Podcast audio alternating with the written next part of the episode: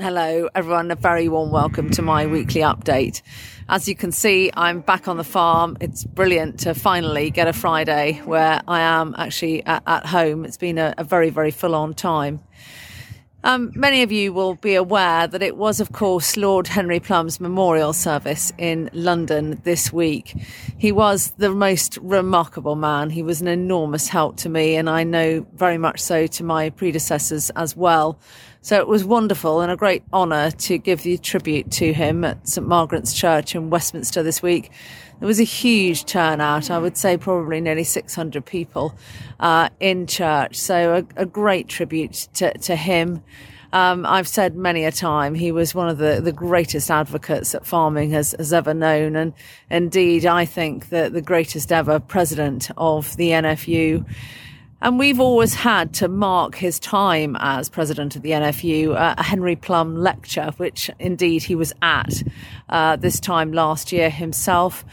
And this year, uh, on the same day as the memorial, it was very timely, really, that Baroness Manningham Buller, Eliza Manningham Buller, gave uh, the lecture.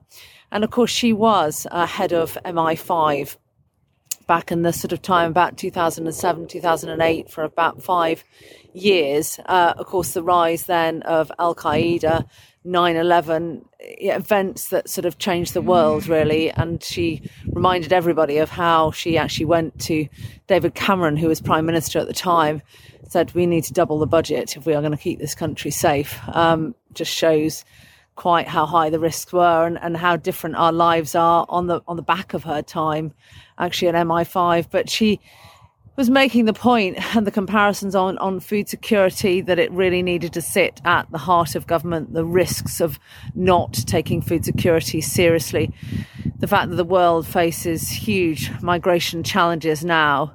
Uh, as we face the ever greater challenge of dealing with the, the double conflict, if you like, of global warming and global feeding, which I believe very, very strongly that farmers are the solution to climate smart agriculture being a big part of that. Um, and in, in other news, and I know you'll all be desperate to know, some of you, I hope many of you, will have received your BPS payment uh, today, and if not today, will receive it uh, in December and hopefully soon.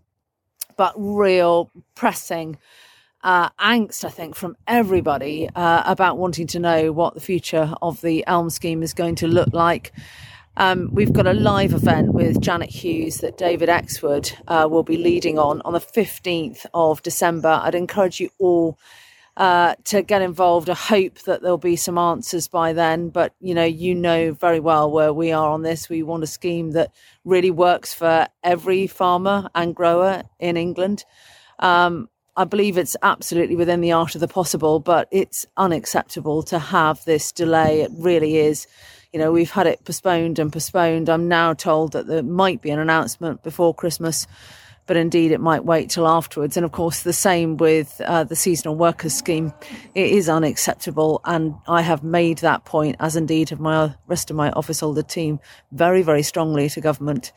Um, briefly, I also had a meeting with Kemi Badenoch, Secretary of State at the Department of International Trade this week um, and and really wanted to get a readout from her on where they are on CPTPP, also on India.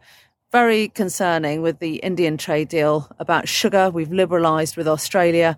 We do want government to take a very defensive line with sugar. It's heavily subsidised in India and we will already have too much sugar with cane and the beet that is produced here coming onto our marketplace. We really need to take that issue very carefully as we move forwards. So, as ever, please do take care wherever you are, and I really look forward to catching up with you again next week. Many thanks.